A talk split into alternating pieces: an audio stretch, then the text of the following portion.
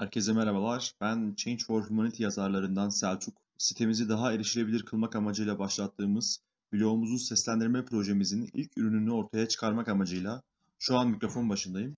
Sizin için de benim için olduğu kadar keyifli bir yayın olmasını dilerim. Başlık Rusya Federasyonu Demokrasi Raporu. Yazar Selçuk Hasan Karakuş. Rusya'daki büyük ve yaygın protestolar sonrasında yüzlerce barışçıl protestocu, izleyici ve gazeteci tutuklandı birçoğu kötü muameleye, keyfi alıkoymaya ve adil olmayan yargılamalar sonucunda ağır cezalara maruz kaldı. Bu cümleler Uluslararası Af Örgütü'nün 2017-2018 dönemi Dünyada İnsan Haklarının Durumu başlıklı raporunun Rusya ile alakalı kısımlarından yalnızca ufak bir kesit. Rusya'daki bu durum sonraki iki senelik dönemde de değişmedi. İktidara geldiği günden bugüne Putin ve onun elit yardakçıları Sovyetler Birliği döneminden miras aldıkları otoriteyi kendi lehlerine ve maalesef vatandaşları aleyhine kullanmaktan çekinmedi. Günden güne kırıklarla dolan Rusya'nın insan hakları karnesi kısa vadede de düzeleceğe benzemiyor. Rusya Anayasası'na göre ülke federal yarı başkanlık sistemli cumhuriyettir ve başkan devletin başı iken başbakan hükümetin başıdır. Ülke çok partili temsili demokrasiyle yönetilmekte olup güçler ayrılığı benimsenmiştir. Fakat devlet başkanının yetkileri yasama erki üzerinde baskı kurmaya yetecek kadar geniştir. Bu bağlamda Rusya Federasyonu'nun siyasi sistemine süper yetkili cumhurbaşkanlığı yarı başkanlık sistemi de denilmektedir.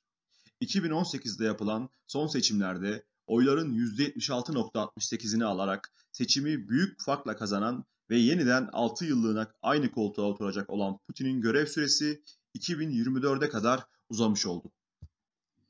Freedom House raporuna göre Rusya Federasyonu özgür olmayan ülkeler kategorisindedir ve bu kategorideki yerini uzunca bir süredir korumaktadır. Siyasi, ekonomik ve sosyal bir dizi sokak protestosu Rusya'da 2019'da da yükselişteydi. Uluslararası Af Örgütü raporlarına göre 2019'un Temmuz ve Ağustos ayları boyunca polis müdahale edene kadar barışçıl kalan protestolarda 2600'den fazla insan tutuklandı.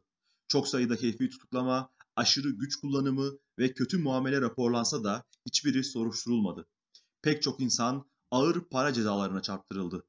10 kişi ise hapis cezası aldı. Ocak 2019'da iki genç aktivist barışçıl şekilde yürüttükleri grev sözcülüğü faaliyetleri sebebiyle 6 yıl hapis cezasına çarptırıldı ve cezaları Temiz Mahkemesi tarafından onandı. Geçmişte insan hakları savunucularına uygulanan şiddet cezasız kalmaya devam etti yabancı temsilciler ve istenmeyen organizasyonlarla ilgili baskıcı mevzuat sık sık insan hakları savunucularına, sivil toplum kuruluşları ve onların müntesiplerine karşı uygulandı. Bazı sivil toplum kuruluşlarının istenmeyen ilan edilen yabancı STK'larla sahte bağlantıları gerekçe gösterilerek ceza almasına karar verildi. Nisan ayında Krasnodar bölgesi merkezli Kuzey Kafkasya Çevre İzleme Örgütü daha önce istenmeyen ilan edilen Okritia Rusya hareketinin web sitesinde yayınlanan blokların bağlantılarını paylaştığı için Maykop'taki bir mahkeme tarafından para cezasına çarptırıldı. Eylül'de de bir mahkeme Young Journalist of Altay örgütünü web sitelerinde Açık Toplum Enstitüsü sitesine bir bağlantı koydukları için para cezasına çarptırdı.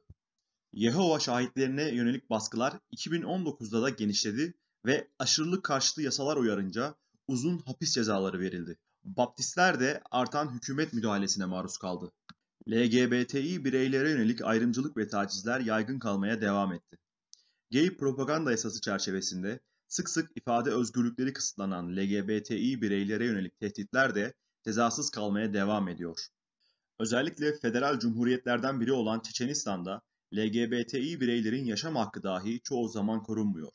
Öyle ki bazı durumlarda hapiste bulunan eşcinsel erkekler sırf kendi aile üyeleri tarafından öldürülmelerine olanak sağlamak için cezaevinden tahliye edilmiştir. Anayasanın sağladığı ifade özgürlüğü hakkına rağmen aşırılıkçılığa ilişkin belirsiz yasalar yetkililere resmi desteği olmayan herhangi bir konuşma, organizasyon veya faaliyeti durdurma konusunda büyük bir takdir yetkisi vermektedir. Rusya, sınır tanımayan gazeteciler örgütünün Dünya Basın Özgürlüğü Endeksinde bu yılda 180 ülke arasında Venezuela ve Honduras'ın arkasında 149. sırada yer almıştır. Hali hazırda hükümetin doğrudan veya devlete ait şirketler ve dostane iş ortakları, tüm ulusal televizyon ağını, birçok radyo ve yazılı yayını ve medya reklam pazarının çoğunu kontrol etmektedir. Yıl içinde yasamanın iki kanadından biri olan Devlet Duması'nda yabancı ülkeler, yabancı kuruluşlar ve yabancı vatandaşların hatta yabancı sermayeye sahip Rus tüzel kişilerinin haber sitesine sahip olmasına yasak getiren bir yasa önerisi görüşüldü. Avrupa İnsan Hakları Mahkemesi raporlarında da Rusya Federasyonu'nun karnesi kırıklarla dolu. 2019 yılı sonu itibariyle derdest başvurular açısından bakıldığında 15.050 başvuru ile Rusya Federasyonu'nun birinci sırada olduğunu görüyoruz. Yine aleyhine en çok ihlal kararı verilen ülkeler içinde ilk sırada 186 karar ile Rusya Federasyonu gelmektedir. Freedom House 2018-2019 demokrasi raporu ve daha birçok kaynağın baz alındığı Rusya Federasyonu Demokrasi Raporu başlıklı yazının sonuna geldik. Bu ve benzeri birçok yazıya erişmek için sitemizi ziyaret edebilirsiniz. Sağlıcakla kalın.